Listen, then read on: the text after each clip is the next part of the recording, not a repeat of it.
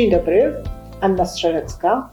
Witam Państwa y, w kolejnym odcinku Klidotekowej Sfery Menedżera. Dzisiaj moim gościem jest Joanna Młynarz, posiadająca wieloletnie doświadczenie w zakresie treningu personalnego, coachingu, szkoleń. I tym naszym dzisiejszym spotkaniem zaczynamy cykl rozmów na temat błędów w komunikacji. Jasiu, ja pozwolę sobie zacząć od y, takiej kwestii, mianowicie mamy październik i to jest czas, kiedy w wielu organizacjach następuje przygotowywanie do, nazywa się to różnie, ocen, rozmów podsumowujących. I to jest y, moment, kiedy ta komunikacja ma kolosalne znaczenie, prawidłowa komunikacja. Gdybyś miała na podstawie swojego doświadczenia wskazać, jaki jest najbardziej popularny y, błąd, jeżeli chodzi o komunikację właśnie na tym etapie dawania tak zwanego feedbacku, że powiem pięknie po polsku. Tak, ja lubię słowo informacja zwrotna, bo ono jest takie bardzo po polsku, ale czasami jest mylone z potwierdzaniem informacji, którą dostaliśmy, a feedback jest bardziej rozumiany jako taka, tak jak powiedziałaś, podsumowująca rozmowa czy ocena właśnie tak, pracownika. Nazwy, które spotkałam w firmie e, na przeprowadzenie tej rozmowy i na te spotkania, e, funkcjonują różne. E, od takiej, której ty użyłaś, czyli rozmowa podsumowująca, poprzez rozmowa kwartalna, rozmowa rozwojowa i rozmowa oceniająca. I okazuje się, że każda z tych nazw jest tak samo już u ludzi napinająca, ponieważ skojarzenie jest jednoznaczne z jakąś oceną. Nawet jeżeli to jest podsumowanie czy e, rozmowa rozwojowa, no to jednak kojarzymy e, to spotkanie e, z oceną naszych zachowań i naszego sposobu funkcjonowania. Mm, I rzeczywiście już przychodzimy na to spotkanie z napięciem. I to, co mówisz, o, czy, czy pyta, odpowiadając na Twoje pytanie, to, co najbardziej i czego najbardziej się boimy i przed czym najbardziej się napinamy i spinamy, to przed oceną właśnie. Przed tym, e, że będziemy ocenieni.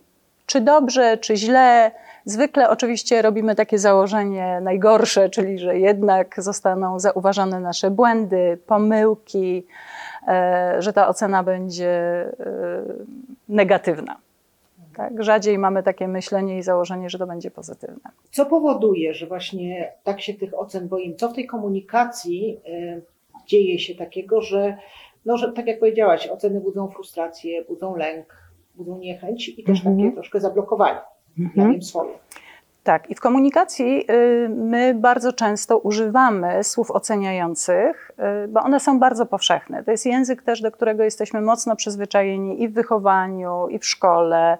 Też nawet jak weźmiemy gazetę z jakimś artykułem, to tam jest mnóstwo słów, które oceniają rzeczywistość, są jakąś interpretacją e, tego, co się wydarzyło. I to, o co możemy zadbać, właściwie powiedziałabym po obu stronach, to znaczy i tej osoby, przede wszystkim to oczywiście ta osoba, która przeprowadza takie spotkanie, może zadbać o taki przekaz, który jest łatwiejszy do przyjęcia y, dla pracownika, dla osoby, z którą przeprowadza rozmowę. Dbając o to, żeby w wypowiedziach odwoływać się do opisu zachowań i sytuacji, zamiast używania ocen i interpretacji. Jak to osiągnąć? Jak skupić się właśnie na tym powiedzmy stanie faktycznym, nazwijmy to tak? Mhm. Najłatwiejszym takim, taką podpowiedzią chyba według mnie jest to, żeby odwołać się do zmysłów. Do zmysłu wzroku, do zmysłu słuchu, czyli y, próbować opisać e, zachowanie y, w taki sposób, co ja zaobserwowałem, zaobserwowałam, co widzę, co widziałam Twoim zachowaniu, yy, lub co usłyszałam, usłyszałem. I tutaj cytat zdania, które ktoś rzeczywiście wypowiedział. Yy, może podam przykład, bo wtedy jest to łatwiej yy, zobaczyć, o czym mówię. Mogę na przykład komuś powiedzieć, jest to bardzo mocna ocena, jesteś niezorganizowany czy niezorganizowana.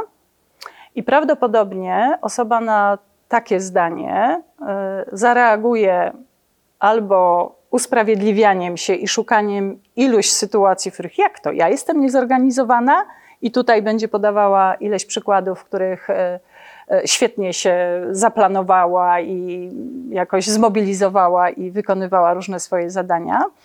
Mm, Albo y, są też takie osoby, które na taką ocenę zareagują kompletnym wycofaniem. Tak? Czyli trochę na zasadzie obrażenia, czy jak niektórzy mówią, focha, tak? że mm, czuję się dotknięta, ale tak naprawdę to jest z powodu jakiegoś takiego zranienia, tak? że ta ocena mnie zabolała, w związku z tym się zamykam. Czasami zdarza się, że niektórzy atakują. Tak? Czyli próbują, no chyba ty, tak? Mm, tak, niezorganizowany, nie, niemożliwe. A ty pamiętasz, jak e, nie zrobiłeś paru rzeczy albo zrobiłeś je w taki czy inny sposób? No właśnie, bo to słowo niezorganizowany, niezorganizowana, co ono tak naprawdę oznacza? Mhm.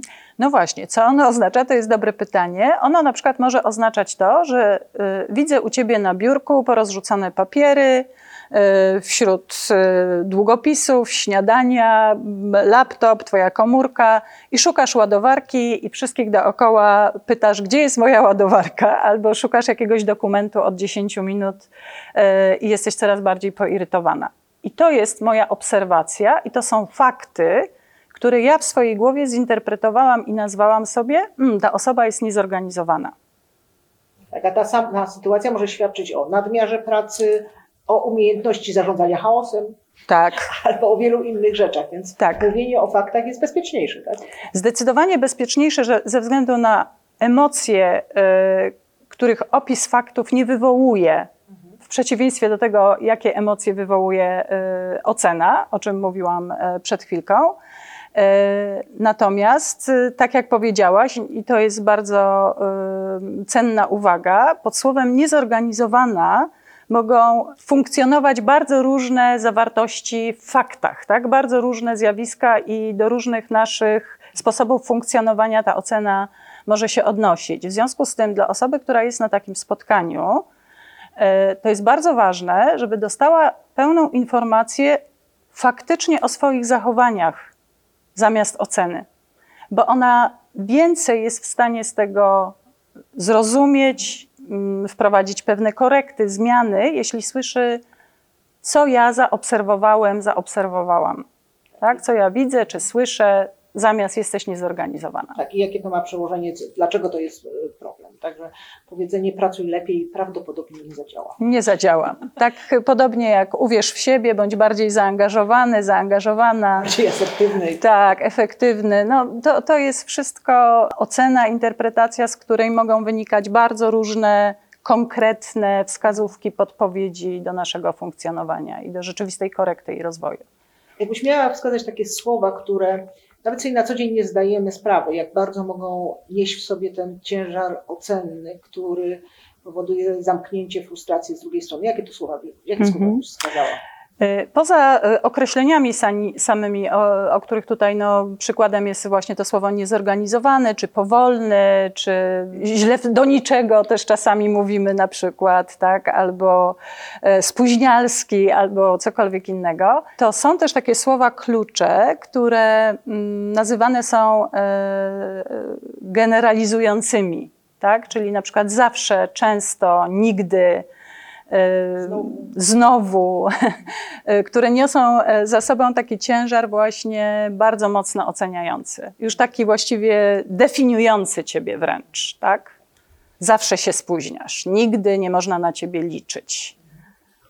Tak jest. I, tego, I te słowa właśnie powodują, że jeżeli zawsze się spóźniasz, to druga, to co powiedziałaś, to druga osoba mówi, we wtorek ty się spóźniłaś. No właśnie, właśnie. To nas bardzo uruchamia też, tak? E, Wszystkie takie e, kwantyfikatory czy oceny, interpretacje to są takie mm, bodźce do wywołania w nas od razu emocji i bardzo często rozmowa wtedy przekierowuje tor z dialogu i nastawienia na szukanie porozumienia czy rozwiązania jakiegoś, na takie tory walki i spierania się ze sobą nawzajem i przede wszystkim no, bardzo takie personalne, osobiste e, wtedy wkraczają tematy, a nie to, co jest rzeczywiście przedmiotem e, naszej rozmowy. Czyli po prostu blokują komunikację. Można Zdecydowanie.